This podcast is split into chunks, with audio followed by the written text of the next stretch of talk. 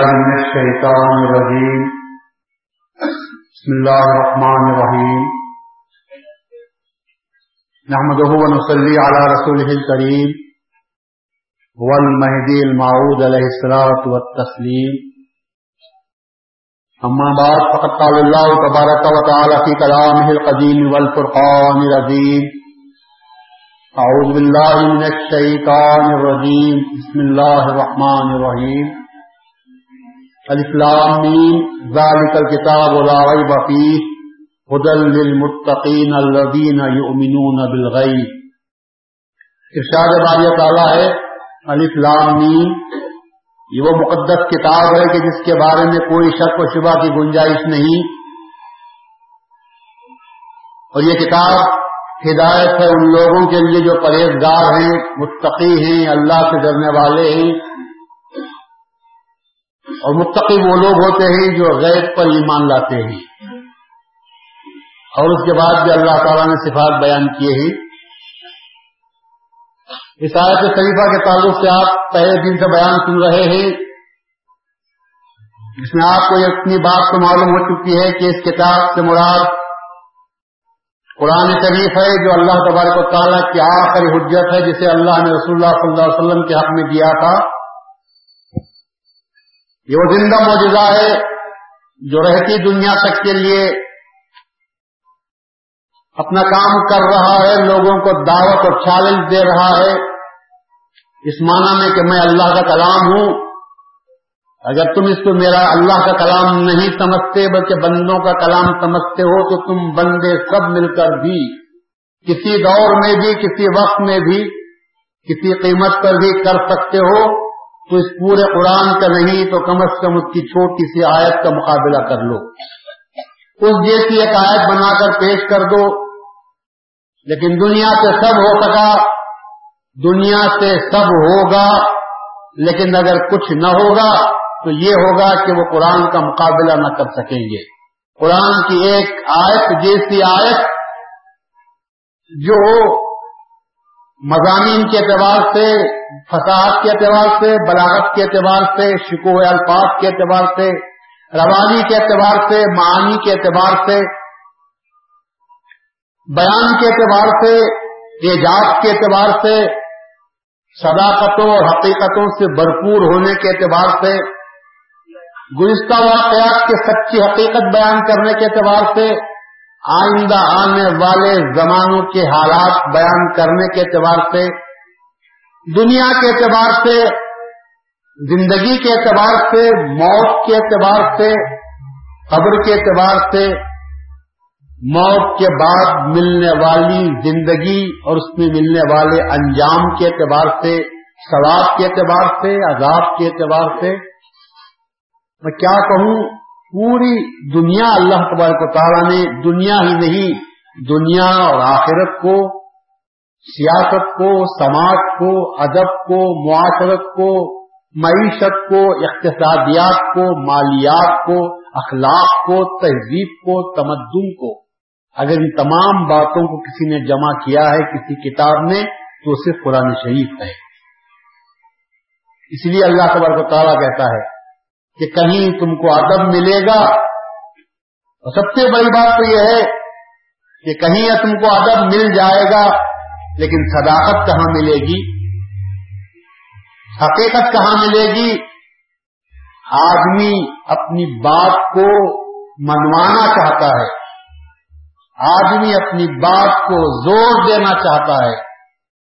تو جب تک جھوٹ کا سہارا نہیں لیتا بات میں زور پیدا نہیں ہوتا۔ بات میں قوت پیدا نہیں ہوتی۔ بات میں قوت کو پیدا کرنے کے لیے سب سے پہلے تو شعرا ہوتے ہیں، جو اپنی بات کو پرزور انداز میں بیان کرنے کے لیے اشعار کا سہارا لیتے ہیں۔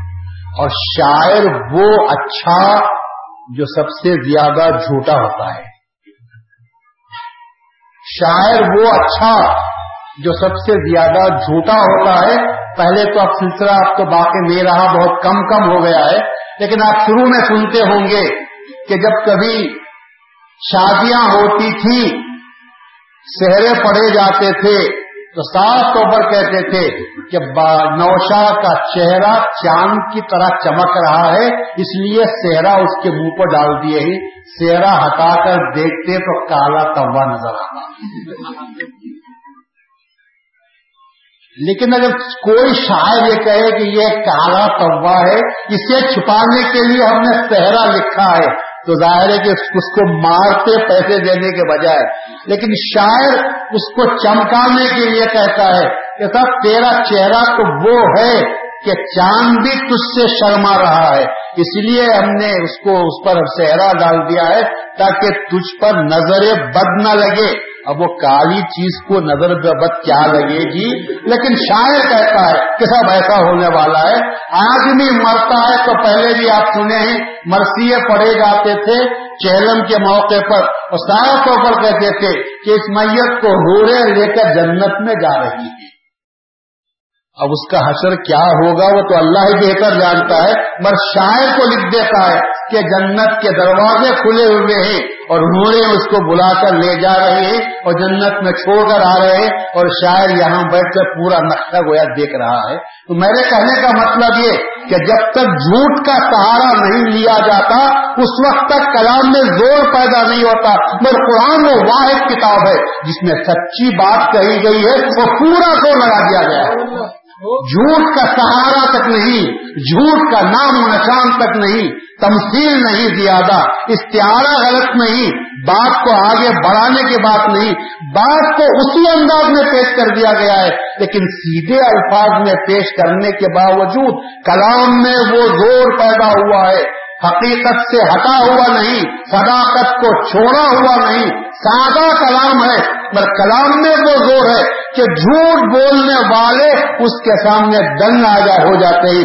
ان کا کلام اس کے سامنے مان پڑ جاتا ہے، اسی لیے اللہ کہتا ہے کہ تم مقابلہ کر سکتے ہو تاکو بسورت مسلی ان کن تم صادقین۔ اگر تم سچے ہو، اس بات میں کہ یہ اللہ کا کلام نہیں ہے، یہ میرا کلام نہیں ہے۔ اگر تم سچے ہو، تو پھر اپنے بات کے ثبوت کو پیش کر دو، اس جیسا یہ کلام کو بنا کر لاؤ، اس جیسی ایک سورت کو بنا کر لاؤ، اس جیسی ایک آیت کو بنا کر لاؤ۔ اور اے عربو تم نہیں کر سکتے، اجمیوں کو بلا لو۔ پوری دنیا والوں کو بلا لو۔ اور اس کے بعد یہ آیت ایسی بنا کر لا لو۔ تو آج تک وہ مجزہ باقی ہے۔ اسی لیے اللہ اعلان کر دیتا ہے یہ اداؤ علی کل کتاب۔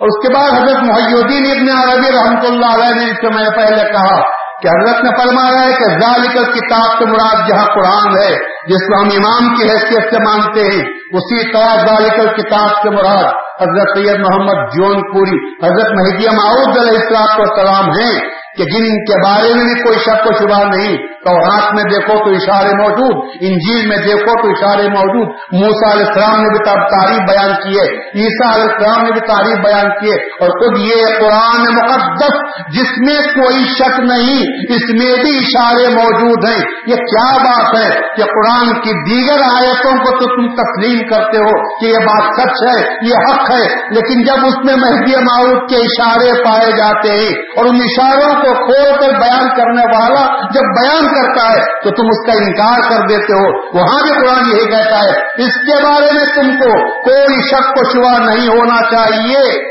کیوں؟ کیونکہ یہ کتاب منافقین کے لیے نہیں، یہ کتاب فاسقین کے لیے نہیں، یہ کتاب گمراہوں کے لیے نہیں۔ اس کتاب کے نقطے اگر کھلتے ہوں گے، یہ کتاب کے مفاہم کسی کی سمجھ میں آتے ہوں گے۔ تو متقین کی سمجھ میں آتے ہیں، اللہ سے ڈرنے والوں کی سمجھ میں آتے ہیں متق پرہیزگاروں کی سمجھ میں آتے ہیں۔ ورنہ یہ قرآن ان لوگوں کے لیے جو منافع بن کے بیٹھے ہوئے ہیں، ان لوگوں کے لیے جن کے دلوں میں نفاق ہے، کفر ہے، ضد ہے، حق بھرمی ہے، شک ہے تو ایسے لوگوں کے لیے قرآن کیا ہدایت کر سکتا ہے؟ جی، کچھ بھی اپنے دل کی زمین کو تو نرم کر کے دیکھو، اللہ کی طرف متوجہ ہو جاؤ اور پھر تم قرآن پڑھو، تو یقیناً اس قرآن کھول کھول کر تمہارے سامنے اپنی حقیقت کو بیان کرے گا۔ حضرت مہدیہ محمود اسلام اسلام کے سامنے ایک اور بڑا عالم آتا ہے، آپ سے مباحثہ کرتا رہتا ہے۔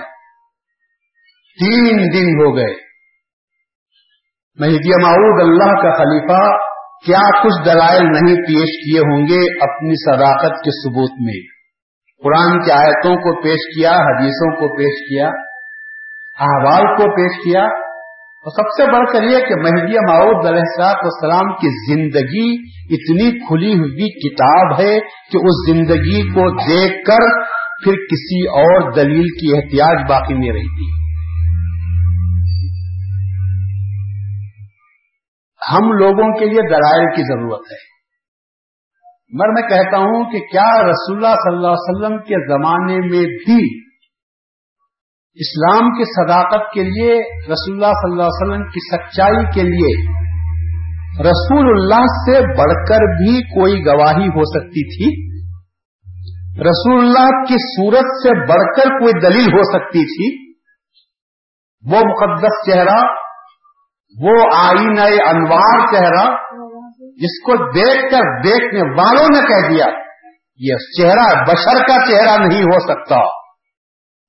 ظالموں نے، جابروں نے، ساحروں نے، جادوگروں نے۔ انہوں نے کہا، آپس میں مشورہ کیا کہ یہ رسول کی بات کو توڑنا ہے تو کیسے توڑے کوئی ایسی تجویز اختیار کرو کہ ان کا جادو کو توڑ کر رکھ دیں۔ یہ جب بھی کسی سے بات کرتے ہیں جاتا تو ہے آدمی مقابلہ کرنے کے لیے۔ مگر رسول سے جب باتیں کرتا ہے تو گرویدہ ان کا بن کر رہ جاتا ہے، ہلکا بگوش ہو جاتا ہے۔ اسلام کو قبول کر لیتا ہے، قدموں میں گر پڑتا ہے۔ اگر اس کے پاس ایسی کون سی مقناطی سی کشش ہوگی؟ تو سوچا سب میں لوگوں نے، مشورہ ہوا کئی لوگ جمع ہوئے خراٹ قسم کے لوگ۔ انہوں نے سوچا کہ کیا کرنا چاہیے۔ کسی نے کہا کہ اسے مشہور کرنا چاہیے کہ یہ جادوگر ہے۔ تو جو جادوگر تھا، اس نے کہا کہ صاحب، میں جادوگروں کو جانتا ہوں۔ جادوگر کبھی پاک نہیں رہتا۔ جادوگر کے کپڑوں کو دیکھو، اس کے بیٹھک کی جگہ کو دیکھو، تو انتہائی غلیظ ہوتی ہے۔ رسول اللہ جیسے نفیس آدمی کو جادوگر کہنا یہ بہت بڑا ظلم ہے۔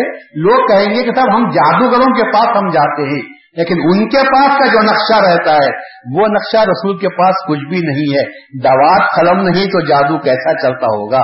ان کے پاس کسی قسم کے آلے نہیں ہیں، تو جادوگر تو ہم ان کو نہیں کہہ سکتے۔ کسی نے کہا کہ شاعر کہنا چاہیے لوگوں نے کہا کہ جب وہ لکھنا پڑھنا نہیں جانتے تو ہم شاعر ان کو کس زبان سے کہہ سکیں گے؟ ان کو ہم شاعر بھی نہیں کہہ سکتے۔ اور پھر سب نے کہا، آخر میں تنگ آ کر کہا کہ تو بھی تو بول، آخر کیا کہنا چاہیے؟ تو اس نے تنگ آ کر کہا، تمہاری سب باتوں کو میں نے سنا۔ لیکن یہ بات میں کہتا ہوں، وہ یہ ہے کہ رسول کا چہرہ کسی انسان کا چہرہ معلوم نہیں ہوتا۔ اس کا چہرہ کسی انسان کا چہرہ معلوم نہیں ہوتا؟ چہرے پہ نظر پڑتی ہے تو خدا کا آ جاتا ہے۔ اب بتاؤ کہ رسول کے ذات جس کے سامنے رہی جس نے حقیقت میں رسول اللہ صلی اللہ علیہ وسلم کے چہرے کو دیکھا، اس کے لیے تو کسی اور دلیل کی احتیاط باقی میں رہی۔ تو رسول اللہ صلی اللہ علیہ وسلم کی زندگی جب سرتاپا نور تھی، آپ سرتاپا طاہر و طیب تھے۔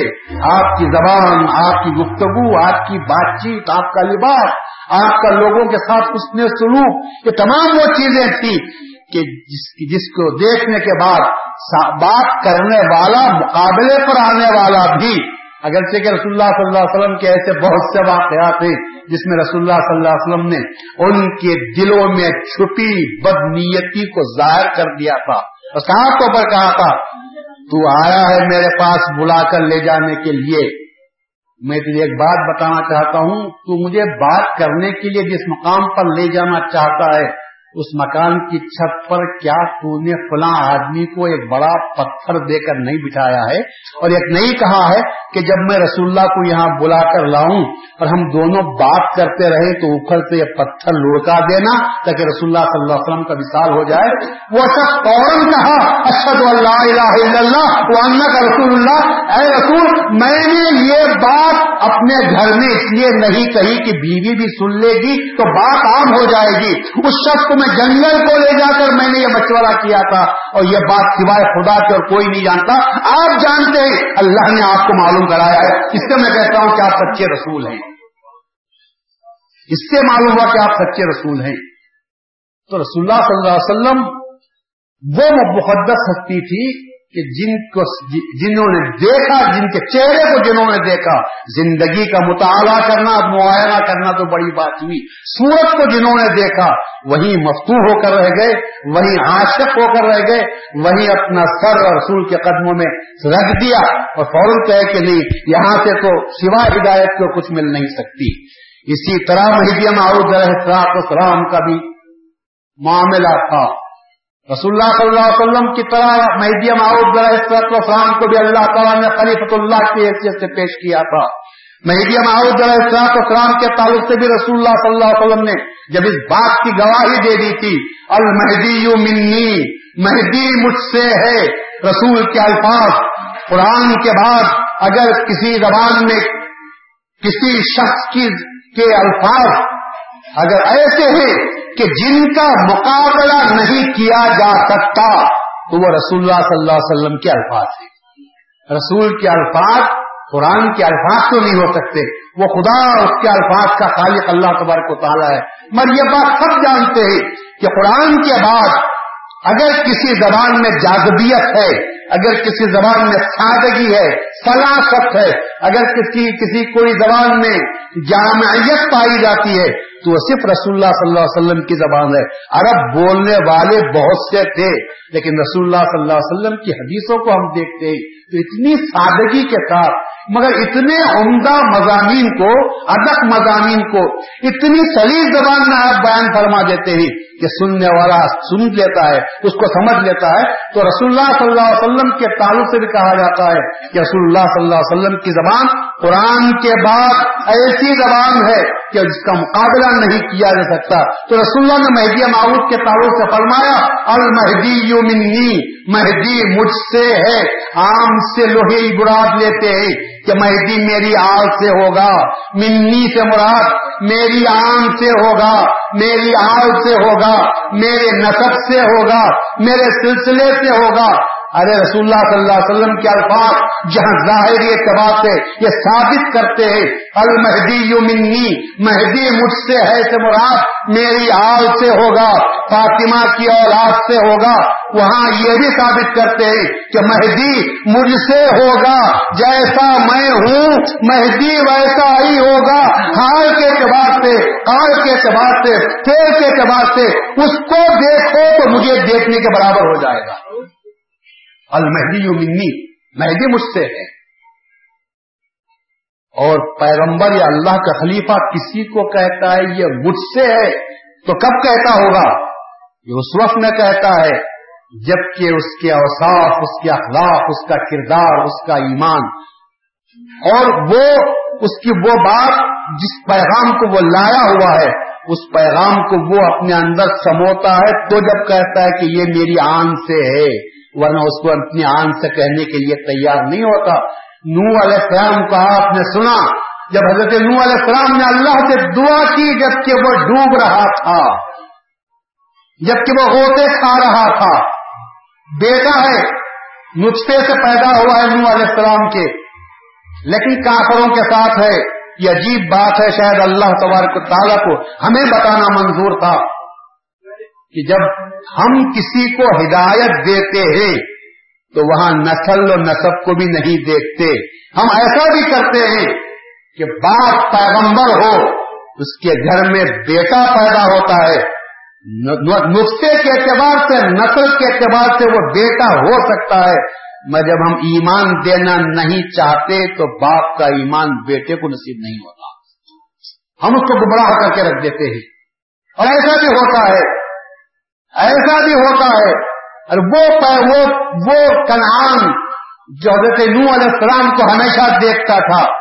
نو علیہ السلام کی کیفیت نو علیہ السلام کی تبلیغ نو علیہ السلام کی سیادت، سعادت نو علیہ السلام کا کیا پیغام نو علیہ السلام کی ہدایت، ان تمام باتوں کو اپنی نظروں سے دیکھ رہا تھا۔ لیکن اس کے باوجود، جیسا کہ میں نے کہا، دیکھنے دیکھنے میں بڑا فرق ہوتا ہے۔ سب کا دیکھنا ایسا نہیں ہوتا۔ ایک نظر سے دیکھنا ہوتا ہے، ایک دل سے دیکھنا ہوتا ہے۔ ایک ظاہر سے دیکھنا ہوتا ہے، ایک باطن سے دیکھنا ہوتا ہے۔ دیکھنے میں سب شریک ہوتے ہیں، لیکن اس کے باوجود یہ بات ہوتی ہے، دیکھ کر سمجھنا دیکھ کر پہچاننا بہت مشکل ہو جاتا ہے۔ اس لیے ہم دعا کرتے ہیں کہ بار تعالیٰ مہذبیت کو دیکھنے کتابوں کے ذریعے، تقریروں کے ذریعے، دیکھنے والوں کو اے اللہ سمجھ عطا فرما، معرفت عطا فرما۔ اس لیے کہ معرفت کے ساتھ جب دیکھتے ہیں تو بات سمجھ میں آتی ہے۔ اور معرفت نہ ہو، یوں ہی ظاہری نظر سے دیکھتے چلے جائیں تو نقشہ دل میں نہیں بیٹھتا۔ اور میں یہ چاہتا ہوں کہ مہذبیت کا نقشہ آپ کے دل میں بیٹھے تو بیٹھنے کے لیے عرفان کے ساتھ، معرفت کے ساتھ، سمجھنے کی نیت کے ساتھ آپ سنیں گے یا دیکھیں گے۔ کسی کتاب کو پڑھنا ہے، کسی مضمون کو پڑھنا ہے، یوں ہی دیکھتے جاؤ تو آپ کہتے ہیں ہاں میں نے دیکھا تھا کہ ایک آدمی ادھر سے گزرا۔ دیکھا ہے، لیکن یاد اس لیے نہیں کہ ادھر دھیان نہیں تھا، تمہاری پت نہیں تھی۔ اور اگر کسی کو دیکھا اور گھور کر دیکھا، محبت سے دیکھا، تو اس کا نقش دل میں بیٹھ جاتا ہے اور کہنے کے لیے تیار ہوتا ہے کہ میں نے دیکھا تھا۔ اللہ تعالیٰ اسی طرح رسول اللہ صلی اللہ علیہ وسلم کو اسی لیے کہتا ہے، آپ دیکھتے ہیں ان کافروں کو جو آپ کی طرف دیکھتے رہتے ہیں۔ وہ وہ ماں ہوں ینظرون، حالانکہ وہ آپ کو نہیں دیکھ رہے ہی۔ ینظرون علیکا کے بعد اللہ کہتا ہے، لا ینظرون، وہ دیکھ تو رہے ہی آپ کو۔ اللہ یہ کہتا ہے، اے رسول، آپ دیکھ رہے ہیں کہ وہ تمہاری طرف دیکھ رہے ہیں میں دیکھ کر یہ کہتا ہوں کہ وہ نہیں دیکھ رہے کیونکہ اس لیے کہ ان کے دلوں میں محبت نہیں ہے۔ وہ دیکھتے ہوئے ہیں تو بیٹھے ہوئے ہی دیکھ رہے ہیں اگر دیکھتے محبت کے ساتھ دیکھتے، عقیدت کے ساتھ دیکھتے، حرکتوں کو دیکھتے تو معلوم ہوتا ان کو کہ یہ عام آدمی نہیں دیکھ کر کر رہا ہے، بلکہ یہ اللہ کا رسول ہے، جس سے یہ حرکت سرزد ہو رہی ہے، جس سے یہ عمل سرزد ہو رہا ہے، جس سے یہ قول سرزد ہو رہا ہے۔ محبت ہی سب کچھ ہے، ایمان محبت سے نصیب ہوتا ہے۔ محبت نہ ہو تو انسان کو ایمان نصیب نہیں ہوتا۔ حضرت مہدی معاوض اسلام کے پاس وہ حالم آیا۔ تین دن تک اس نے بحث کی۔ اب اندازہ لگاؤ، مہدی معاوض علیہ السلاط اسلام کا مقدر دائرہ۔ مہدی معاوض علیہ السلاط اسلام کے، جس کے تعلق سے رسول اللہ نے فرمایا، اس کا نام میرا نام، اس کا چہرہ میرا چہرہ، اس کی شکل میری شکل، اس کا قد میرا قد، اس کی اس کی سیرت میری سیرت۔ اس کا قول میرا قول، اس کا فیل میرا فیل اس کا حال میرا حال۔ یہاں تک کہ رسول اللہ صلی اللہ علیہ وسلم سے لوگوں نے پوچھا، ایسا آپ بول رہے ہیں کہ گویا کیا آپ خود تشریف لا رہے ہیں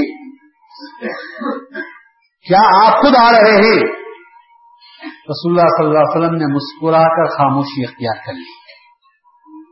یہ مسکرانا اور خاموشی اختیار کرنا، یہ بات بتانا تھا۔ کہ میں جس نقطے کو سمجھانا چاہ رہا تھا وہ تمہارے ذہن میں آ گیا۔ مہدی آنے والا ہوگا تو یاد رکھو، میری صورت سے اس کی صورت الگ نہیں ہوگی۔ میری سیرت سے اس کی سیرت الگ نہیں ہوگی۔ سورت تو سیرت کا جامع آدمی کہاں آپ کو ملتا ہوگا؟ کبھی کبھی کسی کی صورت مل جائے تو مل جائے، لیکن سیرت کسی کی مل سکتی ہوگی؟ کسی کی سیرت ملتی ہوگی؟ اور سیرت بھی ایک دو واقعات میں نہیں، سیرت بھی ایسی کہ بچپن سے لے کر وشال تک کی سیرت۔ بچپن سے لے کر وشال تک کی سیرت۔ اور سیرت بھی ایسی۔ فقط کھانے پینے جیوی بچوں کے حد تک نہیں، سیرت بھی ایسی۔ کہ جس میں ہدایت کے پیغام کو لوگوں تک پہنچانا ہے۔ یہ سیرت بڑی مشکل ہوتی ہے۔ لوگوں میں بیٹھ کر تعریف کروا لینے کی سیرت الگ ہوتی ہے۔ دشمنوں کے نردے میں پھنس کر رسول کی سیرت کو اختیار کرنا بہت مشکل ہوتا ہے۔ دشمنوں کے نردے میں پھنسے ہوئے ہیں۔ وہ بھی کون دشمن؟ ایک طرف تو عامی آدمی بھی ہیں، جاہل بھی ہیں، ظالم بھی ہیں، عالم بھی ہیں، بادشاہ بھی ہیں، شہنشاہ بھی ہیں۔ عالم اپنے علم کے زور سے من مانا چاہتا ہے، جاہل اپنے گاڑیوں کے من کے بل بوتے پر منوانا چاہتا ہے۔ حاکم اپنے فوج اور لشکر کی طاقت پر منوانا چاہتا ہے اور کہنا چاہتا ہے کہ تم یہ دعویٰ نہ کرو۔ کیا اس کیفیت میں اور رسول اللہ صلی اللہ علیہ وسلم کی اس کیفیت میں اس حالت میں جبکہ آپ مکے میں زندگی بسر کر رہے تھے، آپ کو کوئی فرق نظر آتا ہے؟ جاہل بھی مقابلہ کر رہے تھے۔ صاف طور پر کہہ رہے تھے کہ ہم تم کو چھوڑیں گے نہیں۔ اور رسول اللہ نے بھی جٹ کا اعلان کیا تھا، تم کچھ بھی کر لو۔ تم کچھ بھی کر لو، میں اس کام سے ہاتھ دھونے والا نہیں، میں اس کو چھوڑنے والا نہیں، یا تو اس کام کو انجام تک پہنچاؤں گا، یا اس کام میں میری جان چلی جائے تو چلی جائے، مگر میں اس کام کو چھوڑنے والا نہیں۔ حضرت مہدی معود علیہ السلام اس تاریخ اسلام آپ پڑھ کر دیکھیے ہدایت کے پیغام کو جب لے کر آئے ہیں۔ اللہ تعالیٰ کی وحدانیت اللہ تعالیٰ کو تعالیٰ کی عبادت کے اس مفہوم کو لوگوں کو سمجھانے کی آپ نے کوشش کی اور اس سلسلے میں پھیلے ہوئے رسوم، آداب اور بداخ کا سختی کے ساتھ آپ نے مقابلہ کیا۔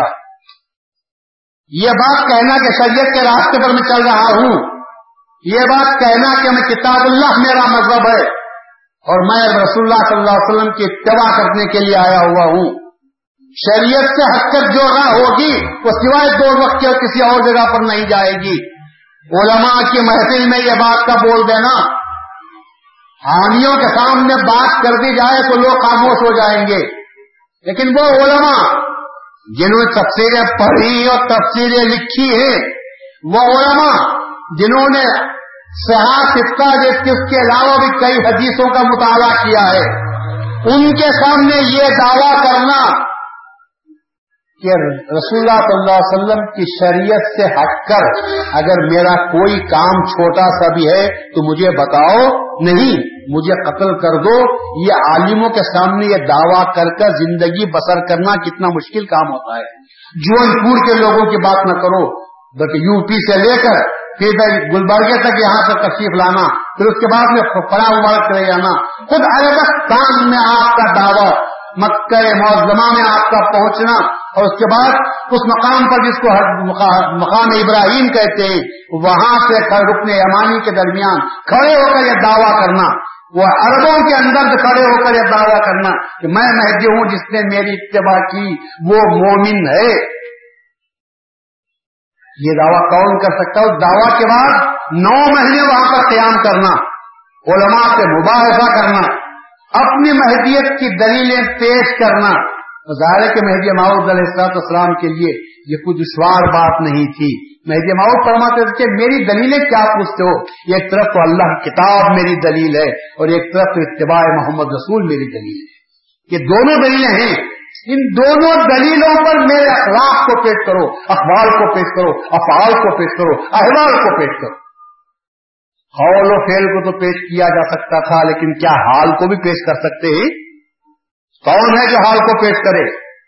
ہمارے سامنے تو اولیاء اللہ کے حال آپ کے سامنے آتے ہیں تو آپ کو پتا چلے گا کہ مہدی محمد السلام نے دین اسلام کی جو خدمت انجام دی ہے، وہ کس قدر، وہ کس قدر کتنی قوی اور کس قدر قیمتی کام آپ نے کیا؟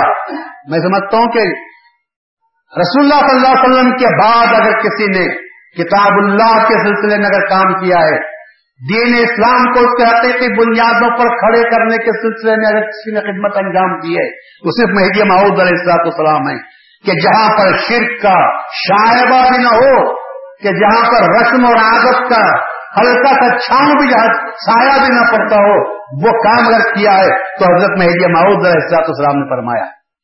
ایک عالم آگر جب بحث کرنے لگا، تین دن تک بحث ہوتی رہی، لیکن عالم کو نہ ماننا تھا، نہ مانا۔ جب ابو جہل برسوں میں نہ مانا تو وہ عالم تین دن میں کیا مان سکتا تھا؟ اس کو نہ ماننا تھا، نہ مانا۔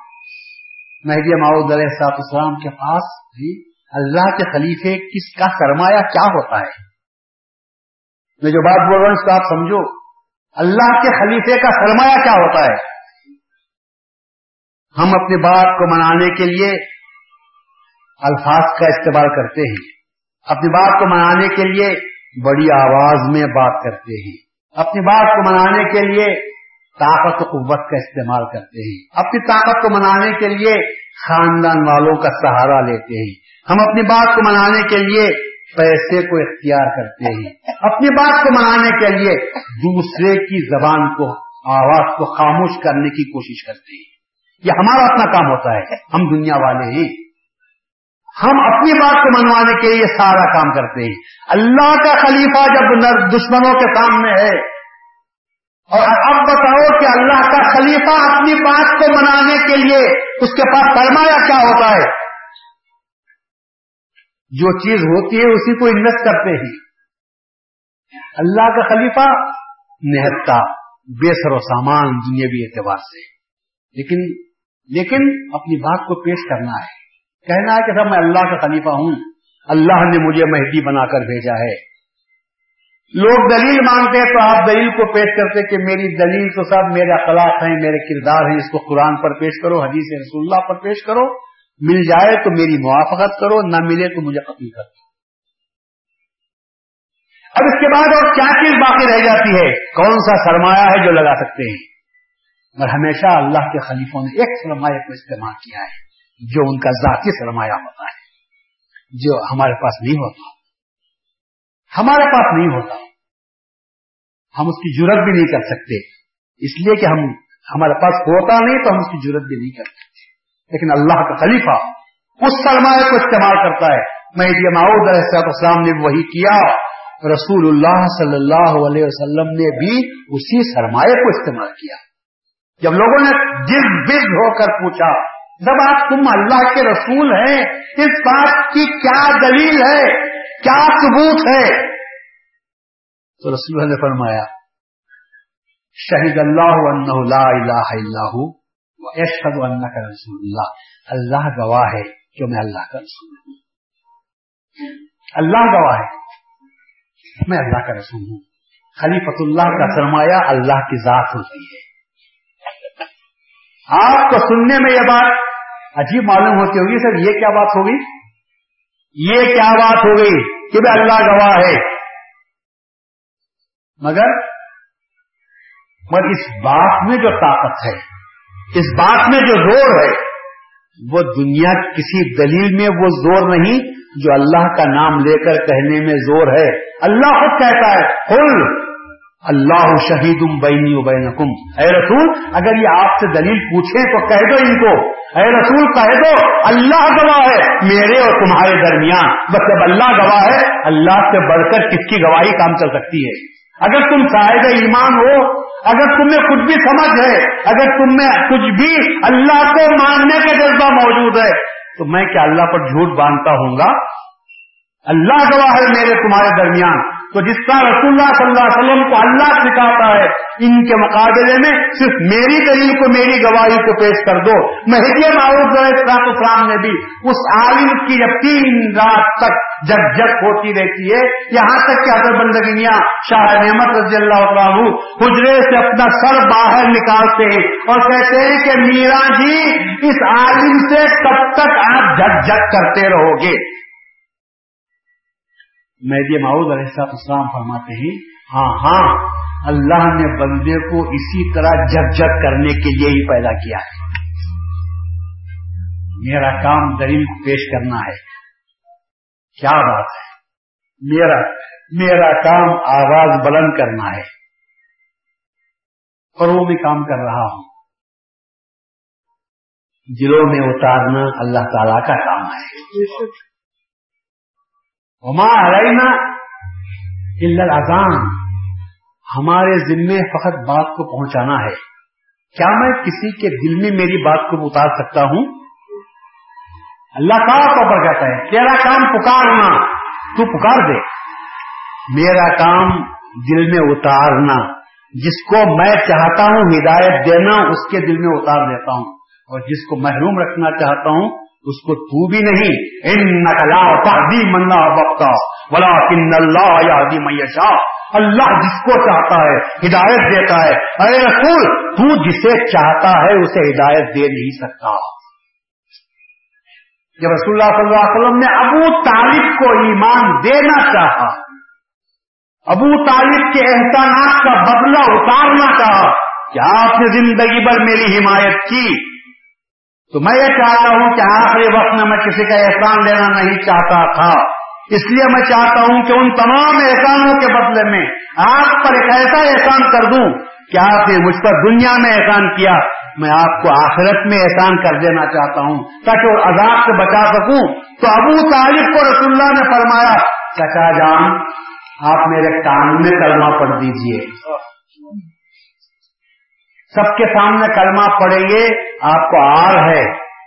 چچا ہو کر بھتیجے کا کلمہ پڑھے، یہ عرب کی عورتیں برداشت نہیں کر سکتی کہ سب بڈھا، چچا، بھتیجے کا کلمہ پڑھ لیا۔ یہ کتنے شرم کی بات ہے۔ تو اے چچا جان، آپ اگر شرم و حیا کی بات سامنے رکھتے ہیں، آر اگر آپ کے سامنے آ رہی ہے، تو میں آپ کو نار سے بچانا چاہتا ہوں۔ اس لیے آپ میرے کان میں کلمہ پڑھ لیجیے۔ گواہوں کی ضرورت نہیں۔ خدا سے میں کہوں گا کہ میرے کان خود گواہ ہیں۔ آپ کلمہ میرا پڑھ لیجیے۔ تو ابو طالب نے پوچھا، باپ دادا کہاں ہیں؟ میرے باپ دادا کہاں ہیں؟ انہوں نے کہا کہ سب نار میں ہیں۔ سب نار میں ہیں۔ تو ابو طالب نے کہا، ٹھیک ہے۔ میں نار کو پسند کرتا ہوں، ہار باقی رکھ لیتا ہوں۔ میں اپنے ہار کو جانے نہیں دیتا، نار کو اختیار کر لیتا ہوں۔ اختر اختر کن نار الار میں آگ کو پسند کرتا ہوں، میں آگ کو جانے نہیں دیتا۔ میں ہر دن اس بات کو پسند نہیں کرتا کہ میرے مرنے کے بعد عرب کی عورتیں یہ کہے، بڈھا جیا تو بڑی شان سے جیا۔ میں کیا ہوا کہ مرتا وقت میں بھتیجے کا کلمہ پڑھ کر مر گیا؟ چھوٹے کی بات اس نے سن لیا، یہ جو آر پیدا ہوگی، یہ جو لوگوں میں بات پیدا ہوگی، میں اس بات کو سننے کے لیے تیار نہیں۔ یہ بات ہوتی ہے، آدمی حق کو سمجھتا ہے، مگر آر آ جاتی ہے تو حق بات زبان سے بولتا نہیں۔ بہت سے لوگ ایسے ہیں کہ حق بات سمجھ تو لیتے ہیں مگر جب زبان سے بول دیے اب اسے نبھانا کب تک مرتے دم تک نبھائیں گے۔ بے عزتی ہو ہو جائے۔ بدنامی ہو ہو جائے۔ جو کچھ بھی ہو ہو جائے۔ مگر آر نہیں چھوڑیں گے۔ ارے نار ملے گی تو کہا نار بھی قبول، مگر آر کو ہم جانے نہیں دیں گے۔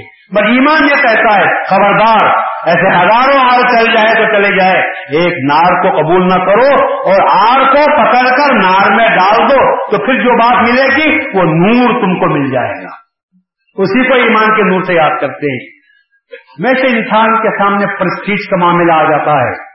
ہماری اپنی زندگیوں میں ہم دیکھتے ہیں تو معلوم ہوتا ہے۔ اور کبھی نادانی سے ایک بات ہمارے زبان سے نکل جاتی ہے، لیکن لیکن اس کے بعد جب صحیح بات بھی سمجھ میں آتی ہے تو ہم اس کی بات کو اس لیے ماننے کے لیے تیار نہیں ہوتے کہ اب زبان سے بول دیا تو بول دیا، اب مرتے دم تک اس پر باقی رہیں گے۔ یہ کام مومنوں کا ہو نہیں سکتا۔ مومن کو تو سمجھنا چاہیے۔ ارے ہر بات جہاں سے ملتی ہے، اس ہر بات کو بھی قبول کر لینا چاہیے۔ انسان کو انسان، اگر دیوار پر لکھی ہوئی ہوتی ہو، تو اس سے بھی ہم کو صحیح بات لے لینا چاہیے۔ کاغذ کے پرزے پر لکھی ہوئی ہو، تو اس کو بھی ہم کو قبول کر لینا چاہیے۔ اس لیے کہ ہمارا شیوا اللہ تعالیٰ کو خوش کرنا ہے، مخلوق سے ہم کو کوئی سروکار نہیں۔ مخلوق راضی ہو کہ ناراض ہو جائے، اللہ تبارک و تعالیٰ کے لیے رسول اللہ صلی اللہ علیہ وسلم کے لیے۔ مہدی معروف السلام کو ہم کو منہ بتانا ہے۔ ایسی صورت میں جن ہستیوں کے پاس ہم کو جو جیت جانا ہے، ان کے لیے جب ہم کو جینا ہے، ان کے لیے ہم کو مرنا ہے، تو ہمارا یہ آر کس کام کا؟ آر کو قبول نہیں کرنا چاہیے۔ بلکہ ہمیشہ ہمیشہ آپ کو چھوڑنا چاہیے۔ اور ہر بات کو جب سمجھ میں آ جائے تو اس کو قبول کر لینا چاہیے۔ اللہ تعالیٰ جس چیز کو پسند کرتا ہے وہ یہی ہے کہ ہماری طرف سے ایسی کوئی بات نہ کہے کہ جس کی وجہ سے لوگوں میں پھوٹ پیدا ہو۔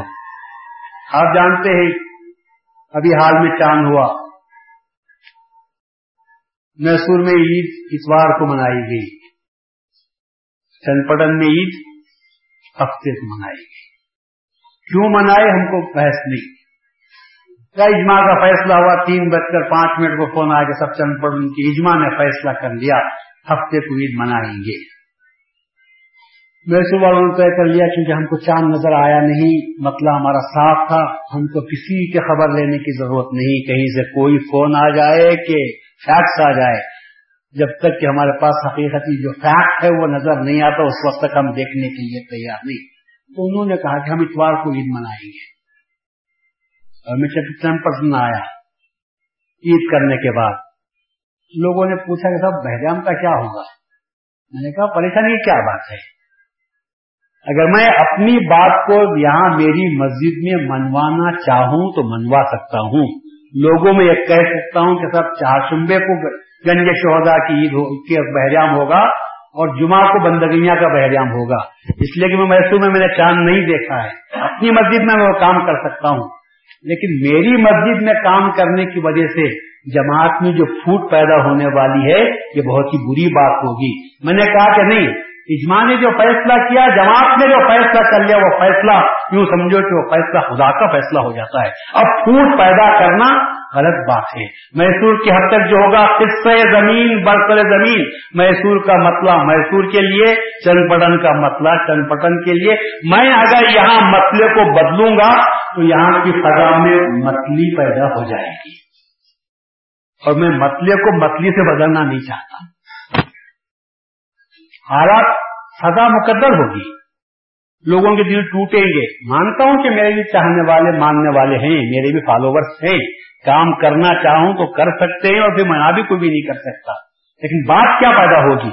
بات یہ ہوگی کہ صاحب خام خا کر یہاں کے آب ہوا فضا میں جو اتفاق کی فضا تھی، اس میں اختلاف پیدا ہوا۔ تو اللہ تعالیٰ اختلاف کو کبھی پسند نہیں کرتا۔ ہم کو ایسی کوئی بات نہیں کہنی چاہیے کہ جس کی وجہ سے جماعت میں پھوٹ پیدا ہوتی ہو۔ اتفاق کی بات ہونی چاہیے۔ اگر ہماری کوئی بات سمجھتے نہیں تو بات اپنی حد تک ہی رہے۔ دوسروں کے سامنے ڈال کر جماعت میں اسی واسطہ کہتے ہیں، اگر ایمان سے تھوڑی بہت غلطی بھی ہو جائے تو مقتدیوں کو یہ نہیں چاہیے کہ سب کے سامنے اسے ٹوکیں اور کہیں کہ حضرت آپ نے نماز غلط پڑھائی، فلاں آیت کو آپ نے چھوڑ دیا، آپ کا انگوٹھا ہل رہا تھا آپ حرکات برابر نہیں باندھ رہے تھے۔ پر معلوم کیا ہوگا؟ ارے سب ٹھیک ہے، پر مگر نتیجہ یہ ہوگا کہ جو لوگ محبت سے اس کے پیچھے نماز پڑھ رہے ہیں، ان کے دلوں میں شک پیدا ہو جائے گا۔ اور یہ بہت ہی غلط بات ہے کہ تو اپنے معلومات جتانے کے لیے لوگوں کے دلوں میں جو شک پیدا کر رہا ہے، یہ بہت بڑی بدقسمتی کی بات ہوگی۔ جماعت ٹوٹے گی، لوگ نماز پڑھنا چھوڑ دیں گے۔ اور پھر سب کی بات تو یہ ہے کہ تم نماز اپنی پڑھو غیروں کی نماز کو تم کیا دیکھتے ہو؟ غیروں کی نماز کو تم کیا دیکھتے ہو؟ نماز اپنی پڑھتے ہو۔ امام کی اتباع ہوتی ہوگی۔ لیکن پڑھتے ہو نوایتم وسلیہ اللہ تعالیٰ۔ میری نماز مجھے پڑھنی ہے، میرے سجدے کی جگہ مجھے دیکھنا ہے، میرے دل پر مجھے رکھنا ہے۔ لوگوں کے کیا کرتے ہیں؟ ارے تجھے تیرے وسوسوں سے چھٹکارا نہیں ملتا تو لوگوں کے عمل کو دیکھنے کی تجھے کیا ضرورت پڑ جاتی ہے؟ تو اپنی نماز پڑھ رہا ہے یا غیروں کی نماز پڑھ رہا ہے؟ ایک صاحب نماز پڑھے، نماز پڑھتے پڑھتے بازو والے جو ہے، سہو، سلام کا ایک امام نے پھیرا۔ تو پہلے سلام کے ساتھ ہی اٹھ کر کھڑے ہو گئے، بازو والے۔ نماز پڑھی۔ اس کے بعد انہوں جا کر ایک مولوی صاحب بیٹھے تھے، ان سے پوچھے، بھائی، امام پر سہو تھا۔ امام نے پہلا ہی سلام پھیرا، یہ سب اٹھ کر کھڑے ہو گئے۔ ان کو تو بیٹھنا چاہیے تھا کہ دوسرا سلام شروع ہو تو جب اٹھنا چاہیے تھا۔ پہلے سلام کے ساتھ یہ اٹھ کر کھڑے ہو گئے۔ اور یہ کہتے ہیں کہ ان کی نماز ہو گئی اور میں کہتا ہوں کہ ان کی نماز نہیں ہوگی انہوں نے کہا، اس کی نماز تو ہوگی لیکن تمہاری نماز نہیں ہوگی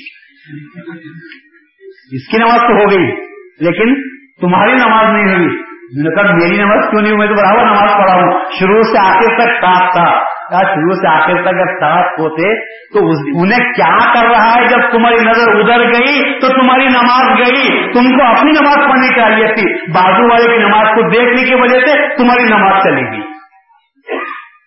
تو ہمارے پاس بہت سے لوگ ایسے ہوتے ہیں جو کچھ جانتے ہیں، اس کے بعد دوسروں پر اعتراض کرنے کی کوشش کرتے ہیں۔ میں تو ان کو یہی کہتا ہوں کہ بھائی اپنی نماز آپ پڑھ۔ وہ بندہ اللہ کا جیسے بھی ہو، پڑھ رہا ہے۔ اگر آپ تجھے ہمدردی ہے تو آہستگی سے بلا کر، سمجھا کر، اس کو کہنا چاہیے۔ مگر اس طرح ٹوکنے سے کیا ہوتا ہے؟ آدمی بددل ہوتا ہے۔ اور کتنے لوگ ایسے ہیں جو کہتے ہیں کہ صاحب ہم دل کی نماز پڑھیں گے۔ ہم یہ ظاہری نماز نہیں پڑھتے۔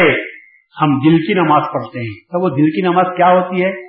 بولے ہم بس اللہ کی دھیان میں رہتے ہیں، مشاہدہ کرتے ہیں، مراقبہ کرتے ہیں، ذکر کرتے ہیں۔ یہ دل کی پاکی کی نماز ہے۔ یہ جو نماز پڑھتے ہیں رکو سجود والی نماز، یہ وسوسوں کے دکھانے کی نماز ہے۔ ہم دکھانے کی نماز نہیں پڑھتے۔ مہدی ماؤد علیہ السلام ایسے ہی لوگوں کے لیے تشریف لائے تھے۔ آپ نے فرمایا کہ نہیں، یاد رکھو، جب تک شریعت کو پر عمل نہیں کرو گے، اس وقت تک طریقت تمہاری ساتھ نہیں دے سکتی۔ شریعت پر عمل کرنا ضروری ہے۔ شریعت کے ساتھ طریقت ہو، اس کے ساتھ حقیقت ہو، اس کے ساتھ معرفت ہو۔ تم یہ چاہتے ہیں کہ میں روح آ جائے۔ مجھے بدن سے کوئی سروکار نہیں، بدن تو سڑنے گلنے والا ہے۔ میں تو روح کو دیکھتا ہوں۔ میں کہتا ہوں جو روح کو بتاؤ تو صحیح، کہاں ہے روح؟ روح کہاں ہے؟ کسی نے روح کو دیکھا؟ نہیں، دیکھا ہے۔ مگر روح کو دیکھنا ہے تو کسی نہ کسی جسم کے ذریعے سے ہی دیکھ سکتے ہیں۔ بغیر جسم کے روح کو کہاں دیکھیں گے؟ آدمی چلتا، پھرتا، ہنستا، بولتا ہے تو ہم کہتے ہیں روح ہے۔ اور جب آدمی خاموش ہو گیا تو کہتے ہیں کہ روح نہیں ہے۔ تو روح کو دیکھو گے تو جسم کے ساتھ ہی دیکھو گے۔ اب یہ کوئی کہتا ہے میں دل کی نماز پڑھتا ہوں۔ ارے دل کی نماز کہاں پڑھو گے؟ جسم ہوگا اور یہ اٹھنا بیٹھنا یہ نماز کا جسم ہے۔ اور دل اللہ کی طرف لگنا یہ روح ہے۔ جب جسم ہی نہ ہوگا تو روح کہاں سے آ جائے گا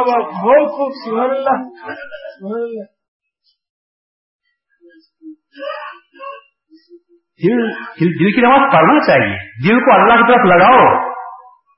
مگر بدن کو بھی لگاؤ نیستی پیدا نہیں ہوئی آجزی پیدا نہیں ہوئی، سر اللہ کے دربار میں جھکا نہیں، زمین کو سر لگا نہیں، پیشانی لگی نہیں، پیشانی میں آکر موجود ہے۔ ارے ناک خدا کے سامنے گھسو۔ سجدے میں اسی لیے کہا گیا ہے کہ ناک لگنا چاہیے۔ ناک بھی فقط ناک کا بولنا نہیں، ناک کی ہڈی لگنا چاہیے۔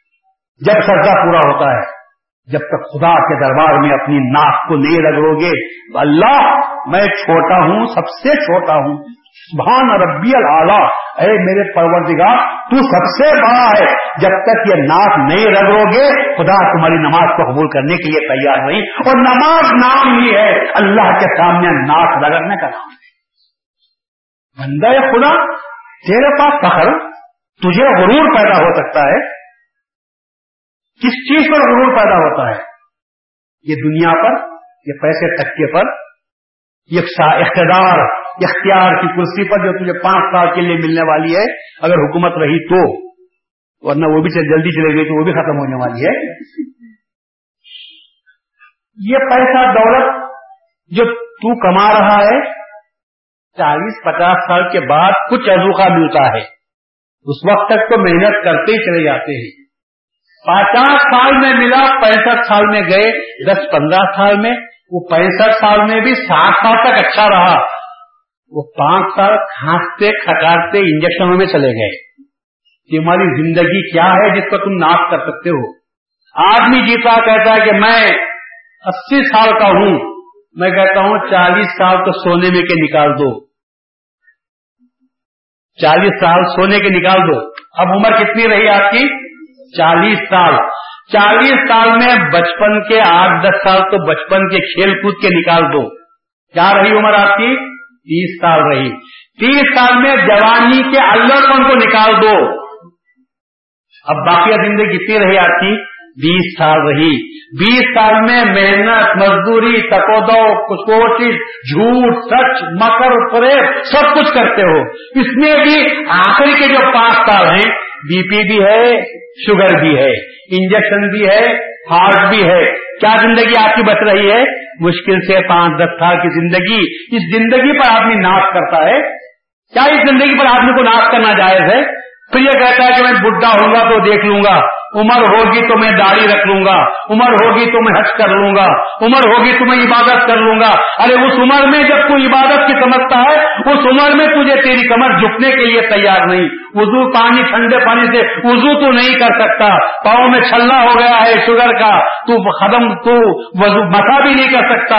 اب کیسے کیسی باتیں تیرے پاس پیدا ہو چکی ہیں؟ اس بنیاد پر انسان اللہ سے مقابلہ کرتا ہے۔ مہدی معاوض علیہ السلام نے اس عالم سے کہا کہ جب شاہ نعمت نے کہا، کیا اس کے ساتھ جھجک کرتے ہو؟ تو مہدی معاوض نے فرمایا، بندے نے اللہ کو ایسے ہی عالموں سے جھجک کرنے کے لیے بھیجا ہے۔ اور جب بات اس نے نہیں سنی تو مہدی معاوض نے فرمایا۔ بھائی سب باتوں کو چھوڑ، کیا اللہ کے بارے میں تجھے شک ہے؟ اور اللہ شکوں آخر سماوتی بدل کیا اللہ کے بارے میں تجھے شک ہے جو آسمان و زمینوں کا پیدا کرنے والا ہے؟ وہ عالم تھا، اس نے کہا کہ نہیں، اللہ کے بارے میں تجھے کوئی شک نہیں ہے۔ تو آپ نے فرمایا، جا، اللہ کی یاد میں بیٹھ۔ اللہ کی طرف سے تجھے تجھے مل جائے گی، حقیقت معلوم ہو جائے گی۔ وہ عالم گیا۔ آپ نے فرمایا تین دن اللہ کی یاد میں بیٹھ۔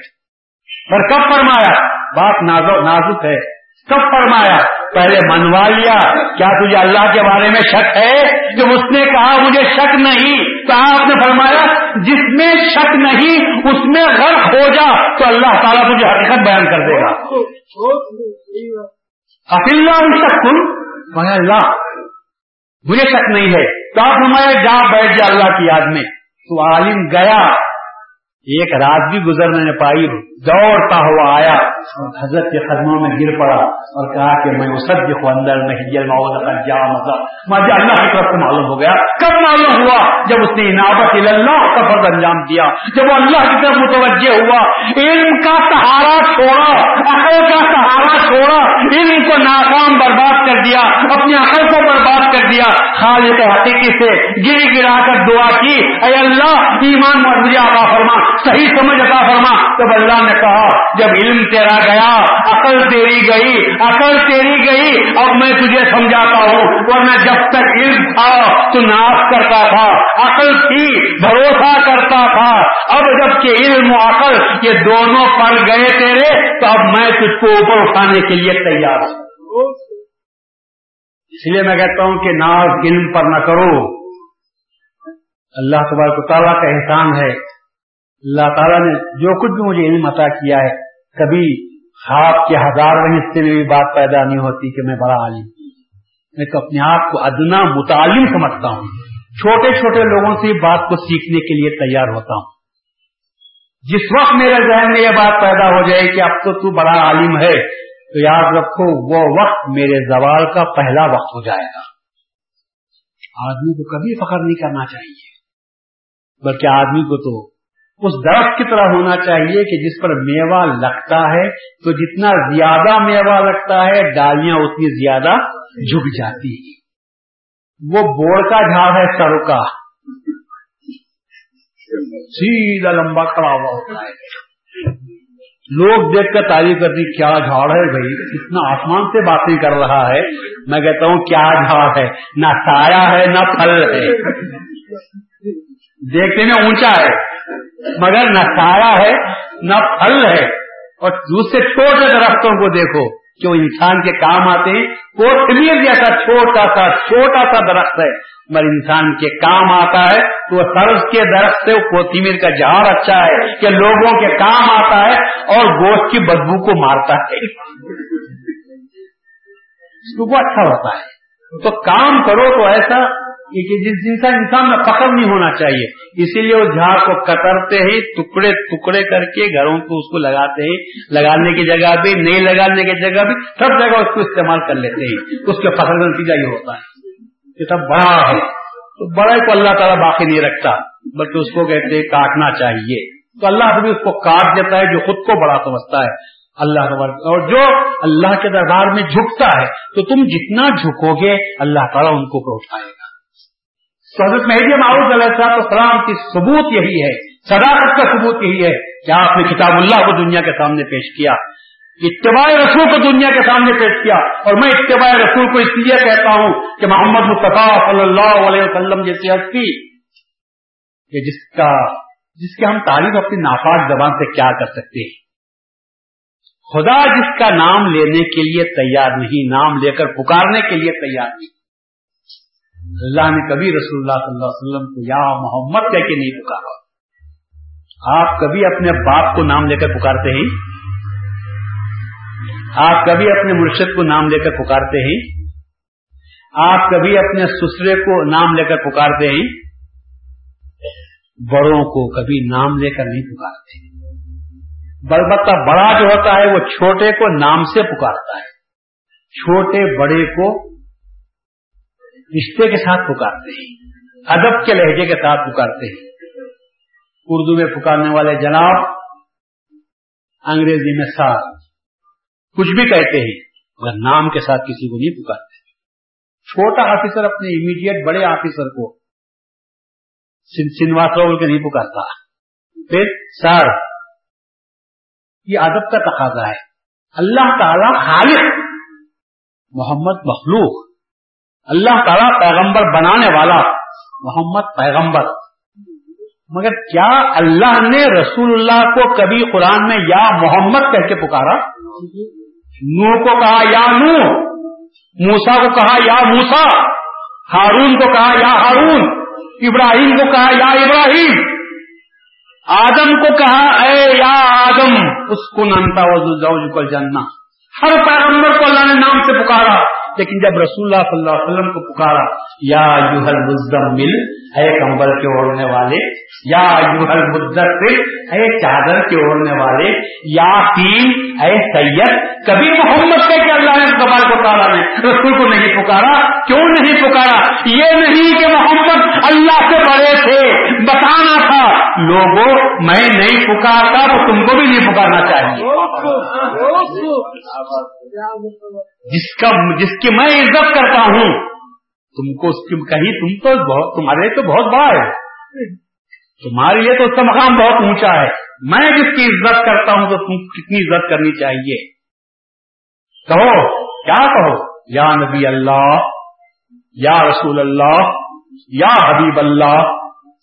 ان ناموں سے پکارو۔ محمد محمد اپنوں کی طرح پکارو مت۔ اللہ کہتا ہے محمد تمہاری طرح نہیں ہے۔ آج کئی جماعتیں ایسی ہیں جو محمد کو اپنی طرح کا بشر کہتے ہیں اور صاف کہتے ہیں، محمد، ہماری طرح کے بشر ہیں۔ اللہ کہتا ہے، محمد، تمہاری طرح کے بشر کیا ہو سکتے ہیں؟ خبردار، تم اپنے بھائیوں کو جیسا پکارتے ہو، انسانوں کو جیسے پکارتے ہو۔ محمد کو نام لے کر مت پکارو۔ اور یہ بھی کہا، نام کیا زور سے بات مت کرو۔ اپنوں میں جیسا تم زور سے بات کر لیتے ہو، محمد کے سامنے صلی اللہ علیہ وسلم زور سے بات مت کرو ارے تیری آواز، اس کی آواز پر برد نہیں ہونی چاہیے۔ تمہاری کیا مزہ کہ اپنی آواز کو ان کی آواز کو اونچی کرو؟ لیکن آج کچھ لوگ ایسے ہیں جو کہتے ہیں، محمد ہماری طرح کے بشر ہیں، ہماری طرح کھاتے پیتے ہیں۔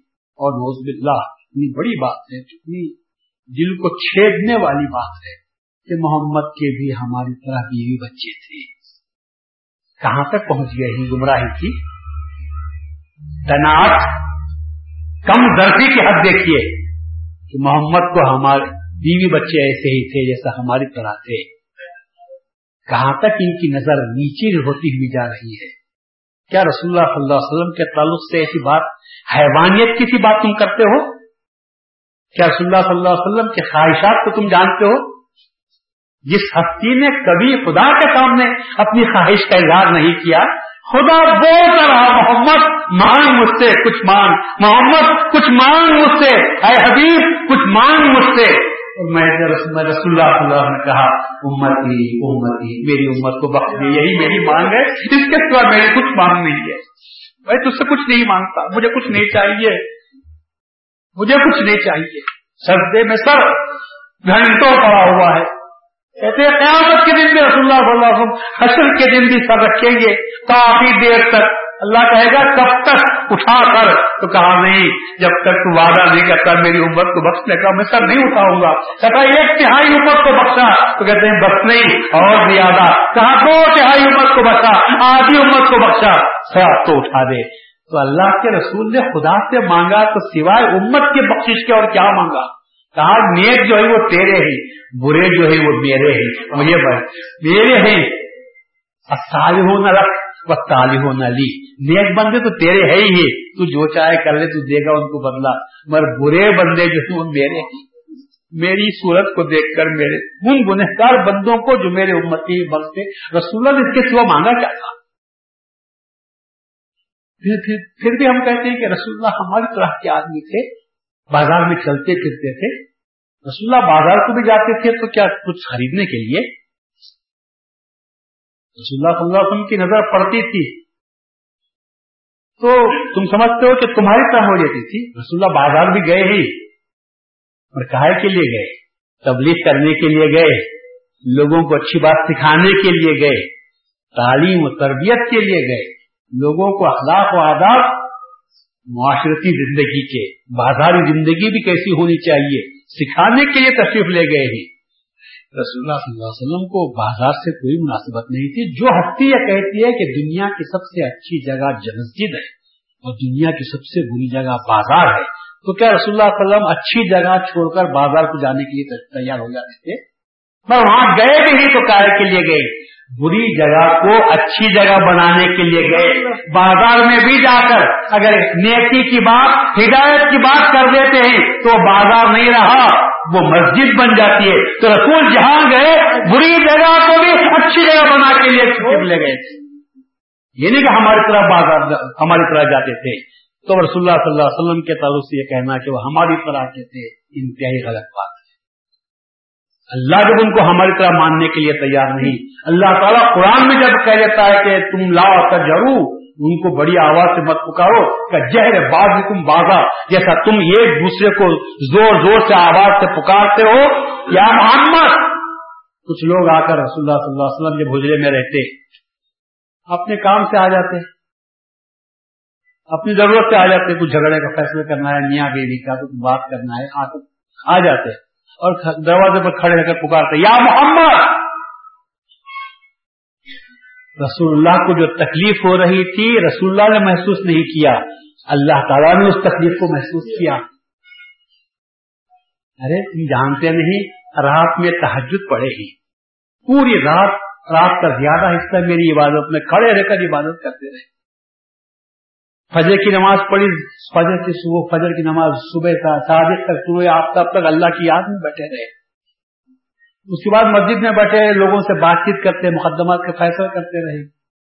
منافقوں کی ریش روانیاں، یہودیوں کی کار سازیاں نسرانیوں کے حملے، مکے سے دشمنوں کی طرف سے، کافروں کی طرف سے آنے والی دسیسا کاریاں، پھر جنگ کی تیاریاں۔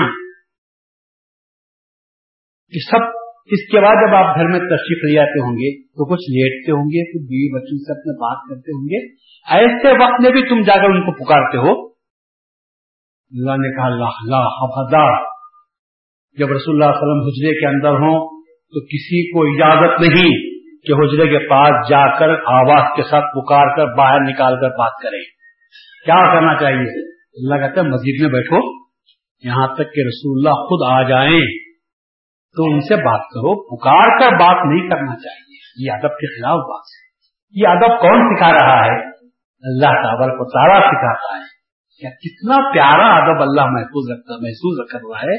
کتنا پیارا ادب ہے اللہ تبارک و تعالیٰ کا۔ ہم ان کو سکھانے کے لیے وہ ادب سکھا رہا ہے۔ اور یہ ظالم یہ کہتے ہیں کہ محمد ہماری طرح کے بشر ہیں۔ بشر کو خیر البشر کو بشر کہنا ظلم نہیں تو اور کیا ہے؟ خیر البشر کو بشر کہنا ظلم نہیں تو اور کیا ہے؟ اللہ کا خلیفہ ہے۔ اس کے پاس وہی آتی ہے، تمہارے پاس وہی آتی۔ اس کے بیوی بچے تو تم نے دیکھ لیے۔ اس کا کھانا پینا تو تم نے دیکھ لیا۔ مگر اس کے دل پر جو وہی آتی ہے، کبھی تمہارے پاس وہی آئی۔ وہ جو جبرائیل کو دیکھتا ہے، تم کبھی جبرائیل کو دیکھ بھی سکتے ہو۔ جنات اس کے سامنے آ کر چلے گئے، کبھی تم نے جنات سابقہ پڑھا؟ جنات اس کے ہاتھ پر مسلمان لا ہو چکے ہیں۔ کبھی تم نے جنات کو دیکھا؟ کبھی تم جنات کو کلمہ پڑھا سکتے ہیں؟ جن کو دیکھو گے تو پتا نہیں کیا کیا حالت ہو جاتی ہے۔ پارٹی بھی رہتی یا نہیں رہتی؟ تمہاری یہ حالت ہے۔ اور رسول اللہ علیہ وسلم کے پاس جنات آتے ہیں۔ ہم قرآن سننا چاہتے ہیں۔ رسول اللہ علیہ وسلم قرآن پڑھ کے سناتے ہیں۔ لوگ اشفق ہو جاتے ہیں۔ مکے میں مسجد جن ایک موجود ہے، جس مقام پر رسول اللہ علیہ وسلم نے جنات میں آ کر کھڑے ہو کر قرآن سنا تھا۔ اس کا جواب دیا تھا کہ ہم ایمان لا لیتے ہیں۔ ایمان لا چکے ہیں۔ پھر پھر بھی یہ کہتے ہو کہ ہمارے طرح کا بشر ہے اللہ کا خلیفہ ہماری طرح کا ہو نہیں سکتا۔ حضرت مہدی معاؤد علیہ السلام بھی ہم سید محمد جون پوری کی حیثیت سے مہدی کو نہیں مانتے۔ ہم مہدی معاؤد کی تعریف کرتے ہیں، سید محمد جون پوری کی حیثیت سے نہیں، عبداللہ کے بیٹے ہونے کی حیثیت سے نہیں، فقط آمینہ کے بیٹے ہونے کی حیثیت سے نہیں۔ بلکہ آپ کا جو مقام ہے، وہ مہدی معاؤد ہونے کی وجہ سے ہے۔ اللہ کا خلیفہ ہونے کے اعتبار سے ہے۔ جب مہدی معاؤد اللہ کا خلیفہ ہے تو اس کے وہ تمام مراتب اس کو مل جاتے ہیں جو اللہ کے خلیفوں کو ملتے ہیں۔ اس کو تعلیم اللہ کی طرف سے ہوتی ہے، بلا واسطہ تعلیم ہوتی ہے۔ اور جب منصبی رسم اسلام کا یہ ہے کہ رسول اللہ جیسے تھے، ویسے بننا، بن کر پیش ہونا، تو کیا مہدی معاوض علیہ السلام رسول اللہ سے کم حالت میں پیش ہو سکتے تھے؟ رسول اللہ سے کم عمل کر کے پاس پڑھ سکتے تھے؟ علماء کو اپنی تلواروں کو نہیں اپنے خلموں کو چھیل کر تیار کر کے بیٹھے ہوئے ہی کہ جہاں مہدی معاوض سے اتباع رسول میں کچھ بھی خامی ہوگی، فوراً پکڑیں اور کہیں کہ یہ یہ عمل آپ کا رسول اللہ کے خلاف ہے۔ تو مہدی معاوض کا عمل رسول اللہ صلی اللہ علیہ وسلم کے عمل کے مطابق جس طرح یہ ہاتھ یہ ہاتھ سے مل رہا ہے جب تک یہ اس کے برابر نہیں ہوگا، عمل برابر نہیں ہو سکتا، اور عمل برابر نہیں ہوگا تو وہ مہدی نہیں ہو سکتا۔ اس لیے کہ مہدی کی علامت یہ ہے کہ رسول کے جیسا بننا چاہیے، اس کے جیسا عمل کرنا چاہیے۔ مہدی رسول نہیں، مہدی پیغمبر نہیں مر اتباع میں اتنا کامل درجے کا اتباع کہ ایک کو دکھاؤ تو ایک کو چھپاؤ تو دونوں معلوم ہو جائے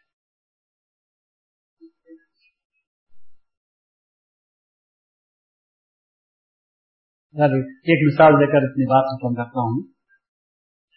چینیوں، ایک بادشاہ کے پاس چینی آئے۔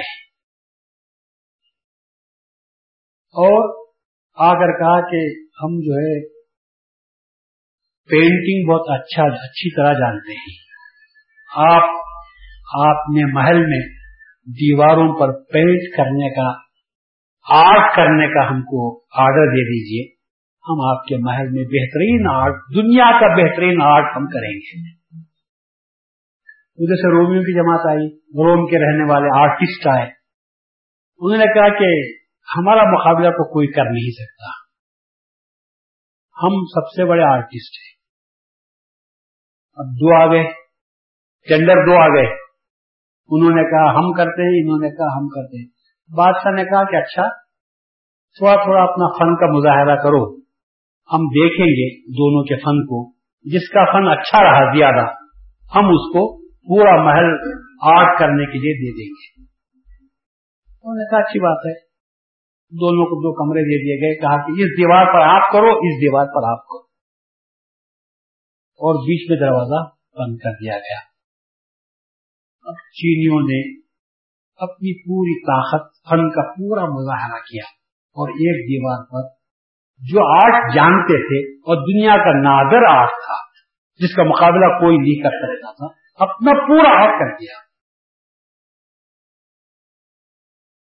دونوں کے لیے پندرہ پندرہ دن کے دیے گئے تھے، دن مقرر ہوا۔ پورے ہوئے بادشاہ کی طرف سے دیکھنے کے لیے، معائنہ کرنے کے لیے آئے کہ ہم فلاں دن آپ کے کام کا معائنہ کریں گے۔ تو رومیوں نے کہا تیار ہے، چینیوں نے کہا تیار ہے، ہم بھی تیار ہیں۔ بادشاہ وقت آئے، آ کر چینیوں نے کہا کہ جہاں بنا پہلے ہمارا دیکھ لیجیے بادشاہ گیا، آ کر دیکھا۔ اش اش اش دنگ ہو گیا۔ نے کہا، کیا قیامت کا آرٹ تم نے پیش کیا ہے؟ اس سے اچھا تو دنیا میں کوئی آرٹ پیدا ہو نہیں سکتا۔ کوئی کاریگر، کوئی سنا ایسا نہیں ہے جو اس سے اچھا آرٹ پیش کر سکتا تو چینیوں نے سمجھ لیا کہ اب یہ کنٹریکٹ ہم کو ملنے والا ہے۔ بادشاہ بہت خوش ہو گیا ہے۔ اور اس سے زیادہ کیا ہو سکتا ہے؟ رومی کھڑے رہتے انہوں کہا، جہاں پنا ہمارا بھی فن دیکھ لیجیے۔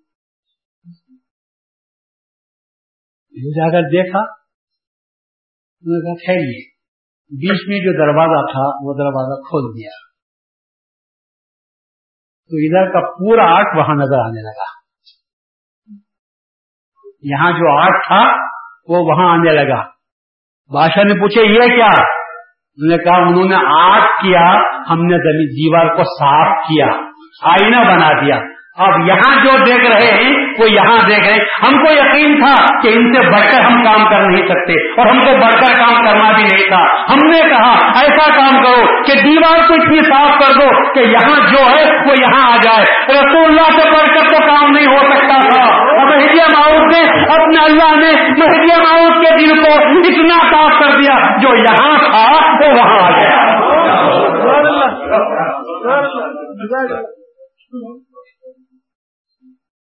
اب یہ اس کے برابر ہوا نہیں ہوا بھائی۔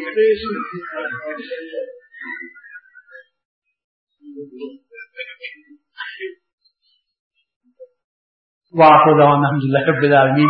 ربنا تقبل منا انك انت السميع العليم